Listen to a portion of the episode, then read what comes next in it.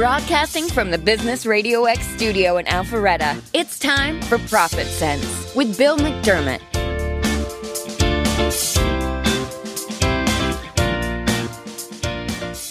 Good morning. Welcome to Profit Sense. This podcast dives into the stories behind some of Atlanta's successful businesses and business owners and the professionals that advise them. We help local business leaders get the word out about the important work they're doing to serve their market, their community, and their profession, as well as discuss current issues that business owners are facing today across a wide variety of industries. I'm your host, Bill McDermott, and this show is presented by the Profitability Coach. When business owners want to increase their profitability, they often don't have the expertise to know where to start or what to do. I leverage my knowledge and relationships from 32 years in banking to identify the hurdles getting in the way and create a plan to deliver profitability they never thought possible. We have three great guests on the show today, and I just want to welcome each one of them. Uh, Jonathan Strack with Strack Incorporated. Jonathan, welcome to Profit Sense. Thank you very much. And Eric Cooley, also with Strack. Eric, welcome to Profit Sense today. Thank you, Bill. And then Chris Smith. Uh, Chris, welcome to Profit Sense. So glad you're here. Yeah, thank you, Bill. Thanks for having me. So, Jonathan and uh, Eric, I'm going to start with you. You know, we all know there's a war for talent out there in the industry, uh, especially in the construction industry. But I think across the board, it's it's really hard uh, to find great people. Uh, but you and your management team have done a fabulous job of building the business over a period of time. So, you know, I don't want you to uh, reveal any trade secrets here, but uh, you know, you've been in business for 75 years. You know, how do you use that to attract top talent to the company? Jonathan?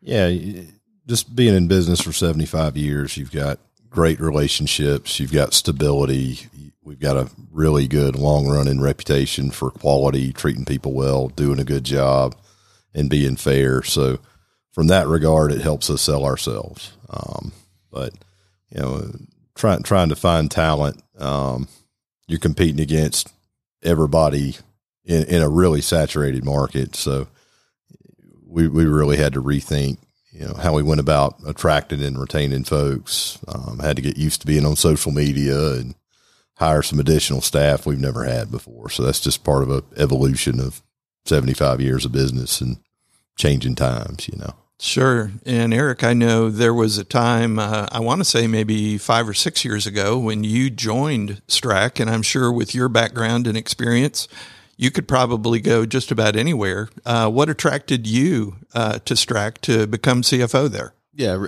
for me, it was it was the the longevity of the company, the, the reputation in the marketplace. It's the uh, the family feel. It really has a strong family culture. Again, We've we've doubled in size over the last three years. We're near, nearly 600 employees at this point. Wow! But it's just this feeling that you're not just a number there. So you're really you're you mean, mean something to the team, no matter where you sit in the organization.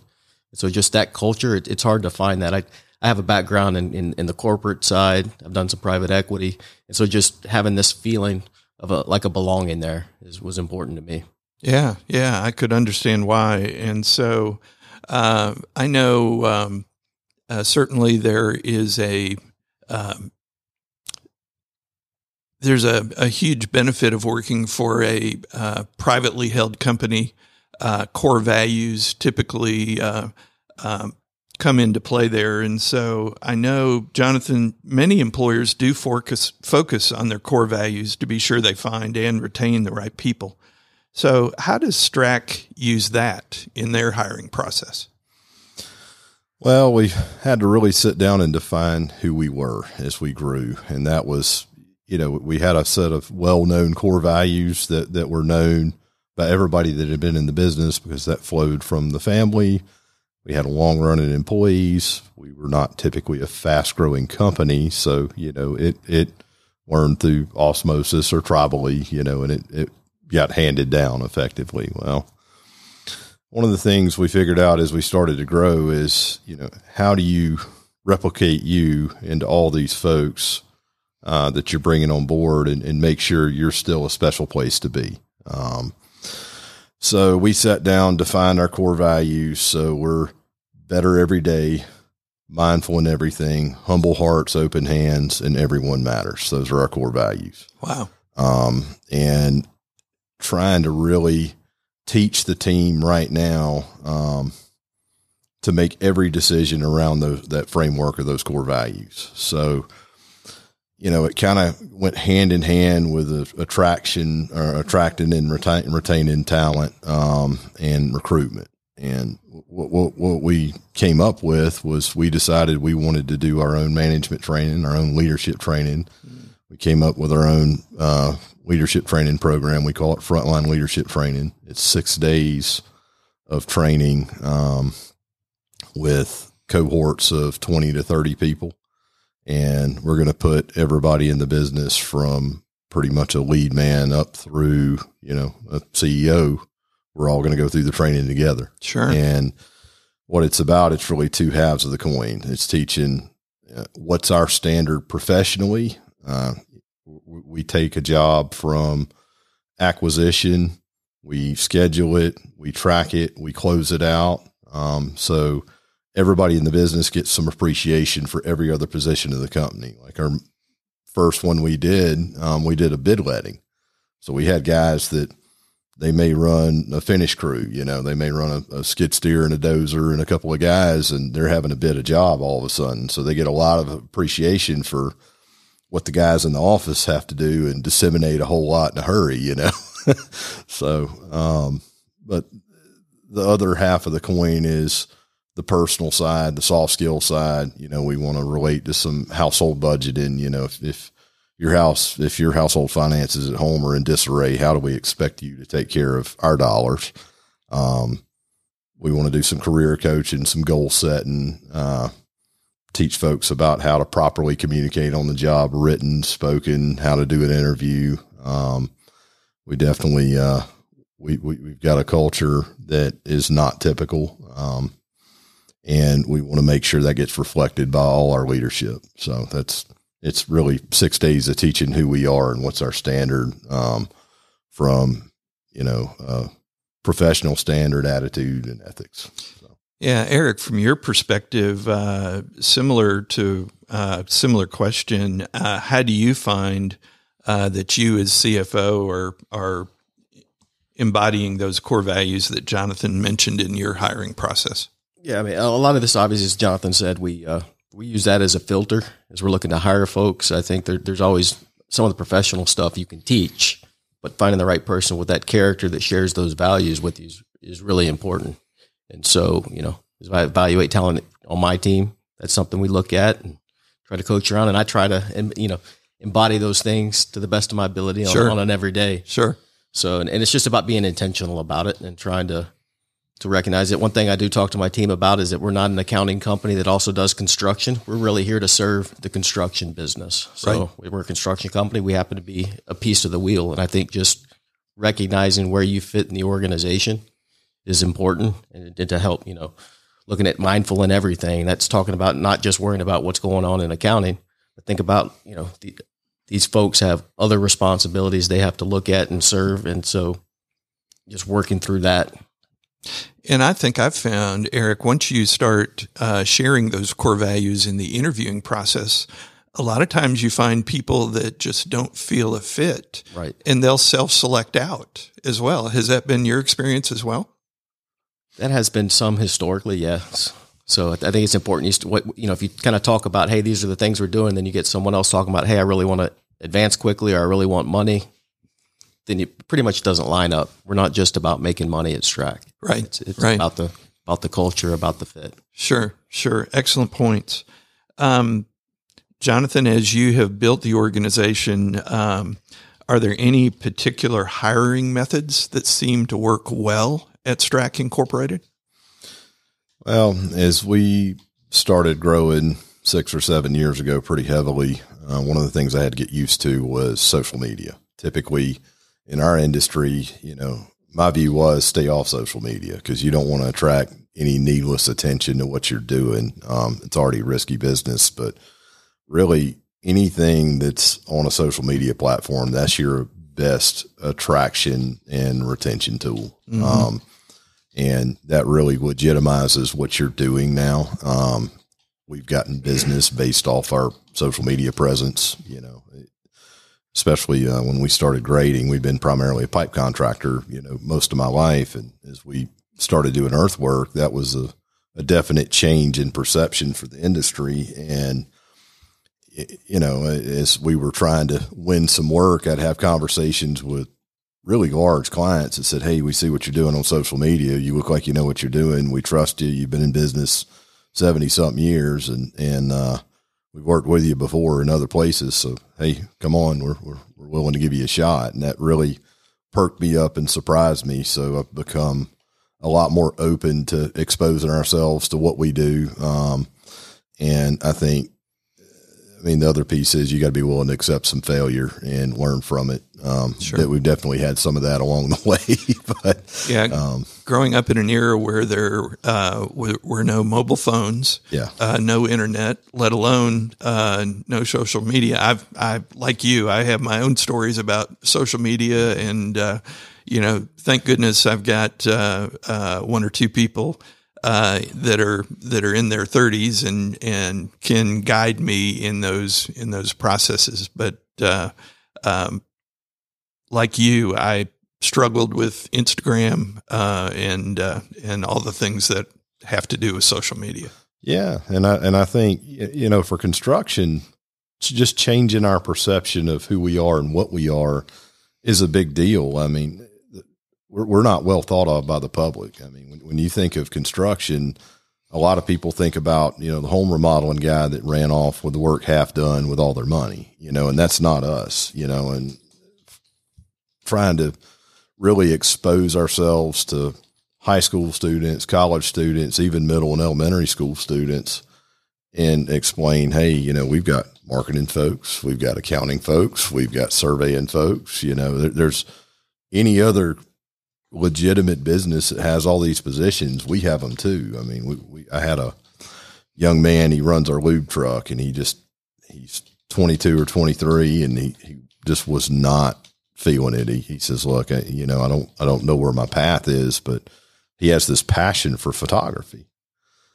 I said, well, look, you know, we spend a lot of money every year paying for a photographer to come out and document our stuff, you know, make social media content for us. If you obviously know what you're doing, what do you want? Make me a wish list. I'll buy the equipment and let's work you into a full time position. I already pay for it anyway. You're here. You love it. You know us. You represent us well. You and your brother work for us. Come on, let's do it. you know? Wow. Wow. Yeah. That's a great story. Yeah. So, uh, um, I do know construction has a reputation. I can so relate because I come from a banking background and, uh, you know, uh, bankers, uh, uh, are, uh, uh, challenged. There are some great bankers out there, but also banking in general is just kind of a, kind of a hard press, process to go through. Eric, it's, it's one thing to attract top talent, but how, in your view, does Strack retain that talent in the company? Yeah. So retention retention's been tough just in this market, particularly in the field. I think uh, a lot of construction has high turnover, and uh, we're not that different as it comes to that. And that that's one thing we really focused on. We've had to, as we've tried to grow, we've also had to had to replace. But I think you know the, the key things we look at is you know we start training from day one. So a lot of folks from an orientation perspective, they may come in, have you just signed some papers? We're running a four day orientation program right now. You come in, you learn the standard operating procedures for the company, you get safety training, you have an opportunity to go through. We've got equipment simulators to get familiar, familiarization with the equipment. And so, you know, really making that investment starting in day one. And I think you know, living out our core values, that's, that's something that's, that's key to trying to retain them. If we've sold them on something, it's important that we live that out and they're able to see that demonstrated to hold on to them. I think Jonathan touched a little bit on the on the training. So we've got this frontline leadership training program we've built. We're also building an operator training program where we've promoted four guys from inside the business, and they're going to go out and help on the job sites to help train and really bring up the uh, the level of experience and understanding to some of the newer employees. Because part of this you know, attracting new talent means we might be looking at, folks from other industries. And so part of that's just trying to help increase the uh, the knowledge base out there.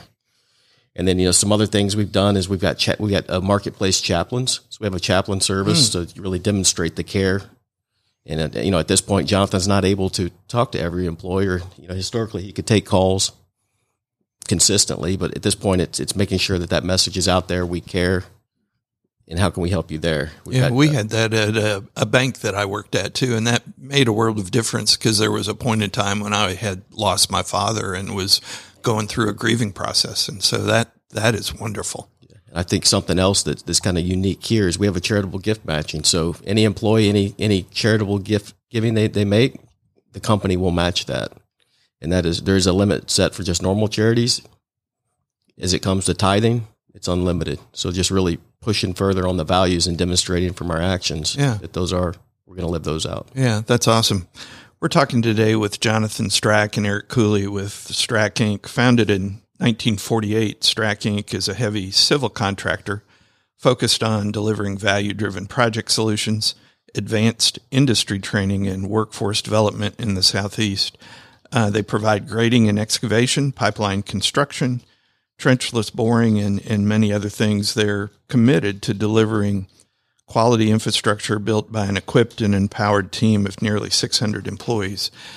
And Jonathan, what a what a great uh, legacy that you're continuing to leave and will will do into future generations.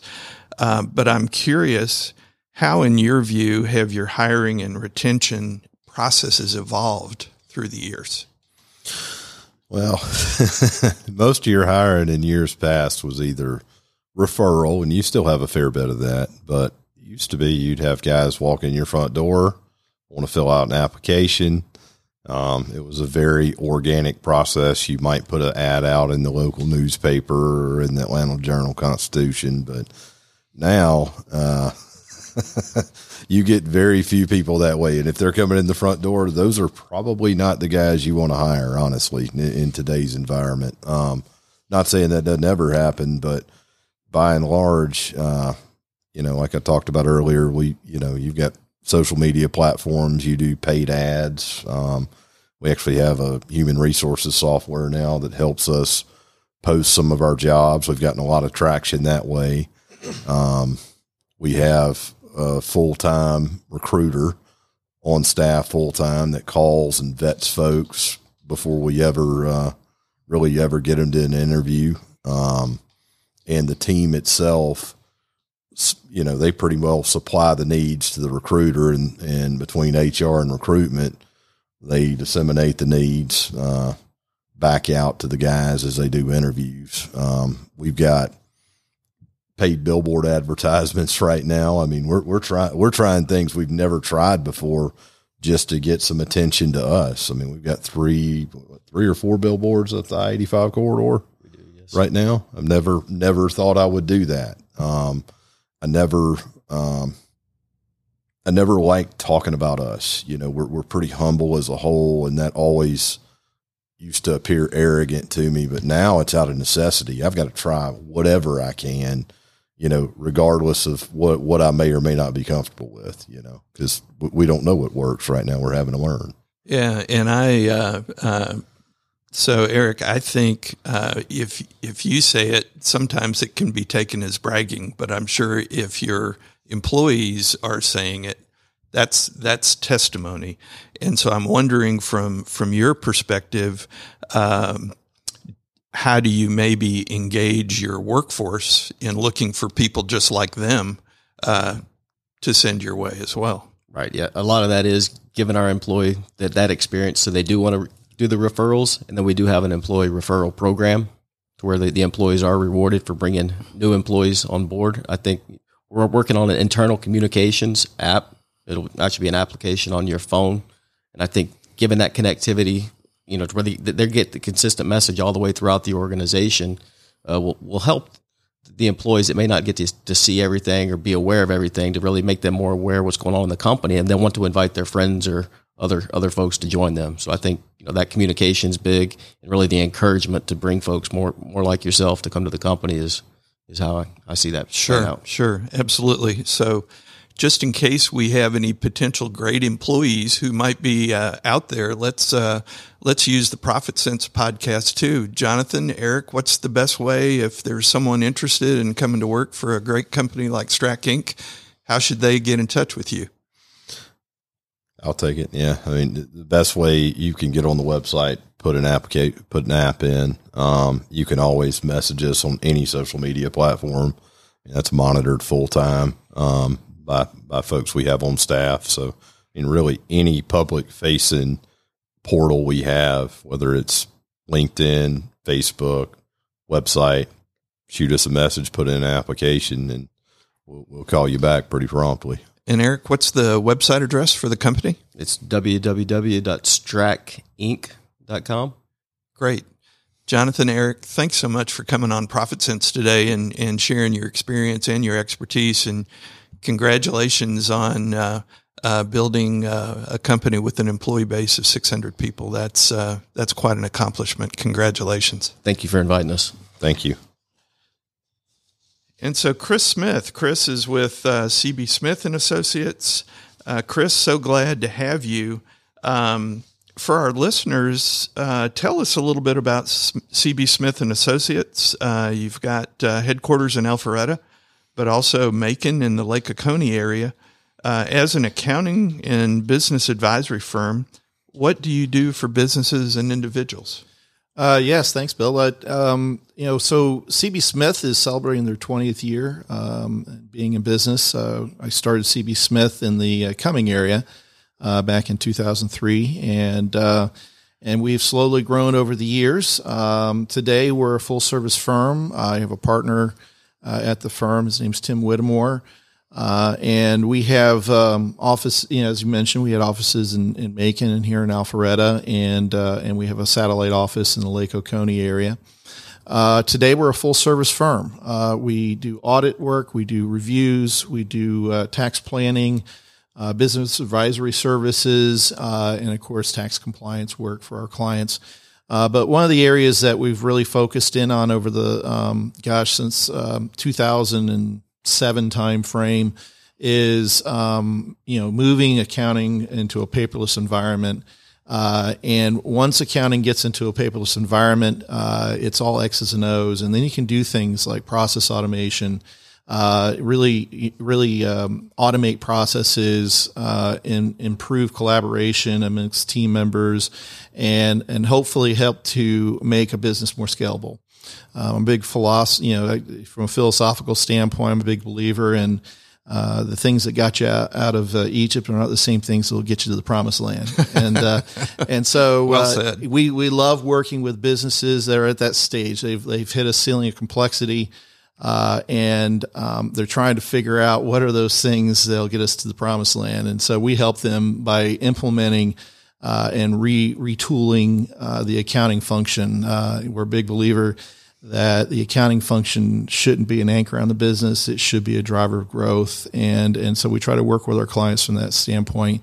So we've got some young folks at the firm that are taking advantage of these, you know, no code, low code uh, solutions that are out there, uh, Power Apps, and mostly for the Microsoft pl- platform uh, that um, takes those X's and O's or those I's and you know, you know, those uh, ones and zeros, and uh, and really uh, starts to you know, you know build a better process for for for our, cl- our clients and their business processes, improves internal controls in the in the business, and uh, and hopefully that leads to growth, and that's where we come in and help them from a tax planning standpoint. Yeah, no, uh, you're you're preaching to the choir here when you start talking about processes. One of the things that I found in working with my clients is rarely do I see processes in writing, uh, and if they're in writing, are they being followed?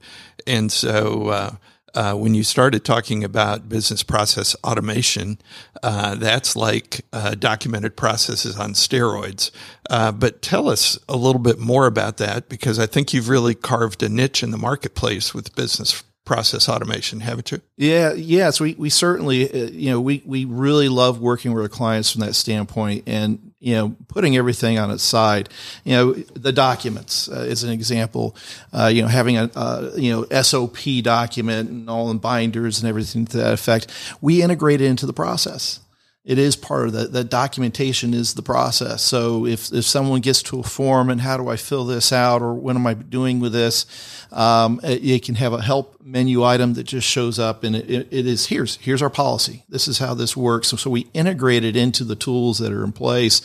You know, where historically speaking, you'd have your software and then you'd have your policy document, and and so now the software and the policy document become one and and with the low code and and, and no code uh, you know development that can be done just by accountants, um, uh, you're able to now integrate those things together, and it's it's flexible, it's agile. As, as the business um, changes, the environment for the business changes, you can change your policies and integrate it right into the app right at the same time. It also it eliminates so much human error that may be in place, uh, especially with you know, if you do have a document, a lot of times they come in electronically um, as it is, but even if they're scanned in, you can OCR, artificial intelligence is, you know, sometimes can be scary for folks, but it's here and leverage it. And so if you have an, an AI that can sit there and read a document and know it's an invoice from a particular vendor and knows where to go look on that invoice for the amount, when it's due, so on and so forth, use the AI, let that do there. And, and, and then your people, instead of becoming data entry clerks, they're reviewing what the AI does, make sure it's good. And once that's in there, and again, ones and zeros, you don't have any room for human error later on down the road. That you have the, the integrity of your data really improves. And, and, there's a lot of a lot of benefits in terms of um, you know efficiency so the, the business can focus on in on what it does and reduce its administrative costs you know, accordingly. Yeah, yeah, I can uh, really see uh, the benefit of not only improving efficiency but also improving effectiveness. Um, I can't talk to a CPA with talk, without talking about taxes. uh, taxes come up, um, and and so I'm going to insert a little personal bias here. So uh, businesses that uh, have a tax strategy that minimizes taxable income make them very difficult bank lending customers which which coming from a banking background. So that's that's my bias that I have to get over. But I do know tax planning is a big part of your business. Um, what do you see as tax planning? Uh, how do you do it and then uh, why is it important for small business t- mm-hmm. to do tax planning? Mm-hmm. Our, our, first, you know, first philosophy is you know, first off, we're going to be your advocate for our clients. Um, tax planning is important, but tax planning isn't the end all be all. Um, improving your wealth is the end all be all. And so we're not going to implement or suggest a, a tax solution that isn't necessarily uh, in line with uh, you know improving our clients' overall financial well-being, and uh, and so that's it's always secondary to financial well-being, uh, but it's a very important piece. Uh, we're in a segment. We're not you know um, we're not a large national firm, so we don't have a lot of clients that are publicly traded or anything like that. Our clients don't have investors to impress. Uh, they got to impress the bank every once in a while, but uh, but you know so so our focus is going to be on tax planning. It's it's a heavy part of our relationships with our clients, uh, and you know that's that is the business we're in. By the way, is the relationship business. We may be accountants, but that's what it is, and um, and so we're going to work with our clients um, to ensure that their financial well being is in place, and they're doing it as a tax efficient manner as possible. Uh, and um, um, and if there's a, a, you know if they have some they need a source of funding uh, because of some sort of a uh, you know new uh, business plan, new venture that they're going to move into, then we'll work with our clients and we'll work with the bankers and, and make sure the bankers understand. You know, these are things that we're doing from a tax perspective. So let's let's make some adjustments according you know accordingly, so you can get a better picture of what the, the cash flow. Uh, you know, would be for the organization, so you can make better lending decisions from that standpoint. Yeah, makes perfect sense. Um, so the baby boomer generation business owners are retiring in droves. Uh, they've been successful. Uh, they're wanting to exit. So talk a little bit about how uh, CB Smith and Associates helps business owners with succession planning. Yeah, certainly there is a time frame. Each business is sits at a different life cycle, and all businesses are different. You we're dealing with clients that are startups; they're in that front end stage. Cash is really tight. They're in a high growth environment. Uh, we're trying to help them with business process uh, automation to to uh, leverage the the tools that are out there. And then we have clients that um, maybe are at that little more mature stage, uh, but they're, they're ready to go another 10, 15 years. Uh, and so that's where tax planning comes into play. Uh, that's where we're thinking about, okay, how can we minimize your tax as much as possible? So that's available cash to reinvest in the business or, or, you know, harvest from the business. Uh, and then, and then we have clients that are very mature, uh, you know, multi-generational businesses, uh, and uh, and you know they're dealing with other issues where they they've just got more pieces of the pie that they have to spread out and uh, and so how do they manage growth from that standpoint? But then we have folks that you know they're not ready to pass it on to the next generation. Uh, they're they're looking for some sort of a succession plan. Uh, and and the key to them is is planning ahead of schedule. It's it's a it's a five year look. That's that's where we change our strategy.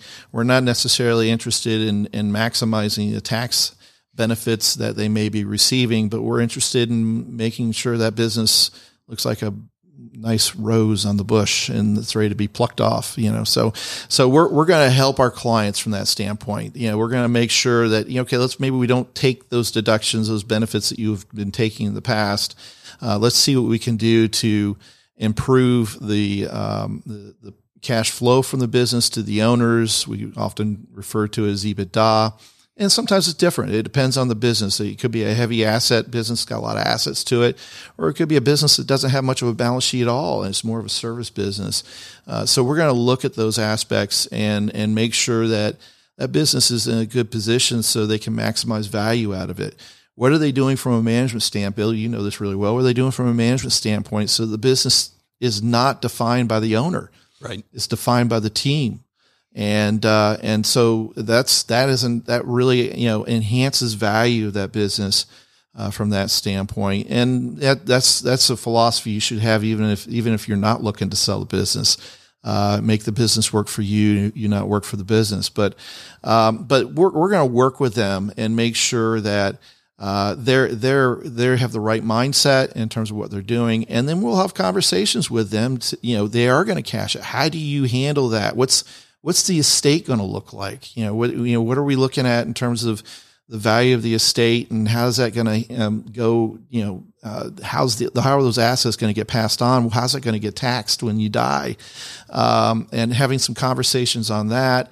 Uh, also having conversations. How do you want? Do you want to sell it to a, a, a, competitor, or do you want to sell it to your employees? We're working with a company right now. It's a civil engineering firm, and uh, we're working with them to potentially have a tax-free uh, sale with through an ESOP, and uh, and so we're going to have those you know conversations with the clients. Here are the benefits. Here are the uh, this is this is how much of a squeeze you need to make to get the juice out of the fruit for, per se. this is what's going to be involved to administratively to be able to get those benefits. Um, uh, we had another client that was in uh, the chemical business uh, that they're getting ready to be bought out by a competitor right now, and and there was a big discussion as to whether it was going to be a stock sale or an asset sale. And it, an asset sale was going to cost them about an additional eight hundred thousand dollars in in uh, in tax. And so that's that's an important conversation to have with your client, saying, "Hey, we need to have an understanding of this, and that may need be a renegotiation that you have with the buyer that says, you know, not only do we have the eight hundred thousand dollars in tax uh, associated with an asset sale, but um, you know, we also have capital gains on that eight hundred thousand dollars. So, so you know, we, we probably need to have close to a million dollars in additional uh, compensation from the sale of the business. And and uh, fortunately, they it was a nice business, so they, they the buyer uh, you know agreed to that. So yeah, that's great. We're talking today with Chris Smith, who's president of CB Smith and Associates. Chris has over 30 years of financial experience, passionate about his work since founding the accounting firm in 2003. He's led the firm's growth from one to three offices in Georgia to include 35 employees with a solid team. Um, CB Smith and Associates is a business advisory and full service accounting firm that works in tandem with its sister company Reliance Payroll which is a full service payroll and human resources outsourcing firm. Um, Chris, last question um, today. What are some tax law changes in Georgia that individuals or businesses need to know this year? Certainly, uh, you know, thanks for asking that question. There have been some recent tax law changes here in, in Georgia. Um, and uh, um, you know we just we just had a, a, little internal we have a first friday program with all of our staff first friday of every month everyone gets together and we talk about recent changes. So so we just literally just last friday had a conversation about some tax law changes here in georgia. So it's kind of still somewhat fresh in my head. The the the, the big piece that we have there's a couple pieces uh, one is uh, in last year, uh, Georgia passed what was called a pass-through entity election law that allowed for uh, S corporations in particular and some partnerships uh, to um, um, elect to be treated as a C corporation uh, for Georgia tax purposes. And the benefit to that um, has to do with the S corporation and partnership owners' personal tax returns because uh, state taxes, when you itemize your deductions on the federal return, state taxes are limited to ten thousand uh, dollars. And so, if you have a business of any worthiness, that you can quickly exceed that, especially if you own a house and you got property taxes of five, six thousand dollars. You know, before you know it, you've hit that ten thousand dollar threshold. So, so what this election does is it allows the Georgia income to be taxed at the entity level and it becomes a deduction for business, trade and business purposes, purposes. And it eliminates it from your itemized deductions. And of course, the income on your personal Georgia return that was taxed at the entity level is, is excluded from your income on your personal return. So, so there's a lot of benefits to that. One problem we had with this is that it was limited – uh, the partnerships that could participate that in that was limited. Uh, you had to have certain uh, qualifications in order to be able to do that. And so uh, uh, Georgia has amended that law. It's uh, I think it's House Bill 415. yep, that that did that. So they have amended House Bill House Bill 415 to allow all partnerships to participate into that in that election beginning in 2023. 2023 tax year. So that's a big benefit for, for some of those, those businesses that, that were out there that, that just couldn't, if it was a partnership arrangement, they couldn't do it. We had a couple clients that just couldn't do it from that standpoint, just to the nature of the partners that are in the partnership. Uh, the other change that was been made, uh, and of course, this is, this is, um, you know, good news if, if you're one that, um, likes paying less tax to the state of Georgia.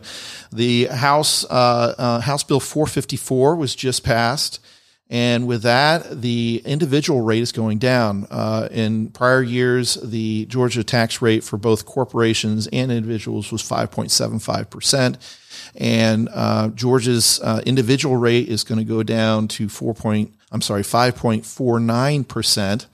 Uh, in 2024. And then every year after that, it'll go down another tenth of a point and it will rest in uh, 2029 at 4.99%. So that's a that's a good benefit for a lot of individuals. The other things that changed uh, for individuals is the Georgia standard deduction for filing married, filing jointly uh, individuals has gone to twenty four thousand dollars, and the standard deduction for um, all others, you know, filing single, married, single, head of household, this have has moved over to um, twelve thousand dollars. So, so those are some of the changes that that have just in the last legislative session have been passed, and and so we're going to see some benefits from that uh, going forward. Yeah, wow, tax rates going actually going down a little bit. What a concept, um, Chris. If someone has accounting questions or needs to get in touch with you uh, for some accounting advice, what's the best way for them to get in touch with you? Yeah, so so website's a great place to go to.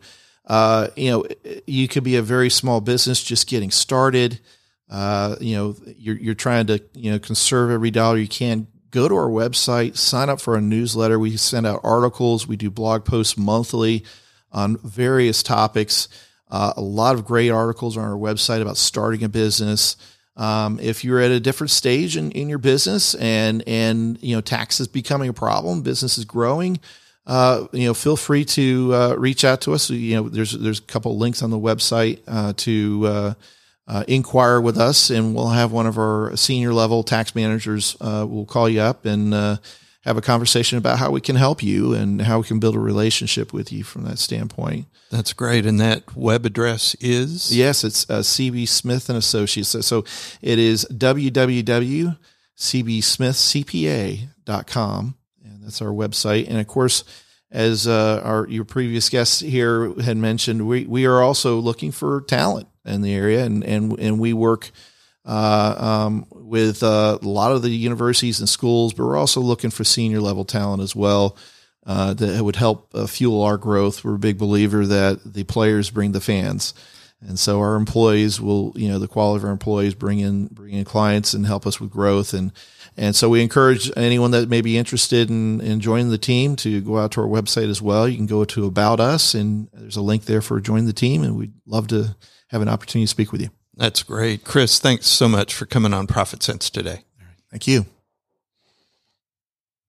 I want to take a minute to talk a little bit about liquidity. You've heard the uh, idea that cash is king. Uh, and there is one liquidity rule that I think every business owner should know. Every business owner understands that cash is critical to running a business, but knowing how much cash is needed leaves many business owners confused and frustrated. I worked with a professional services firm that uh, was a practice with three locations. Their revenue came from professional services that were reimbursed by insurance.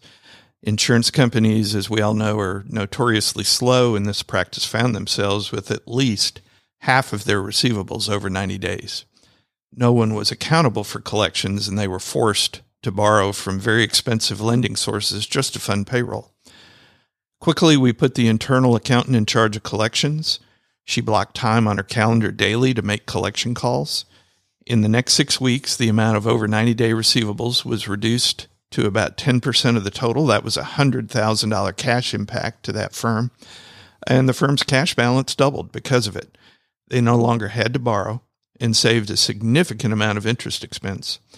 Another firm who works in the manufacturing space was able to increase their cash balance simply by requiring a 50% deposit for their product up front. That way they were fronting, they weren't fronting all of their uh, all of their costs no matter how you achieve it, my recommendation is that 15 to 20 days sales is a good number. Take your annual sales, divide it by 360, then divide that number into your cash balance. So if you have $5 million in revenue, that's about $14,000 a day. To have 15 days sales in cash, your cash balance would need to average about $210,000. If you're struggling with liquidity, Work with your finance person to find out how to improve your cash balance and take action. If you want to keep up with the latest in pro business news, follow us on LinkedIn and Instagram at The Profitability Coach. If you want to listen to past or future Profit Sense episodes, you can find us on ProfitSenseRadio.com. This is Profit Sense with Bill McDermott signing off. Make it a great day.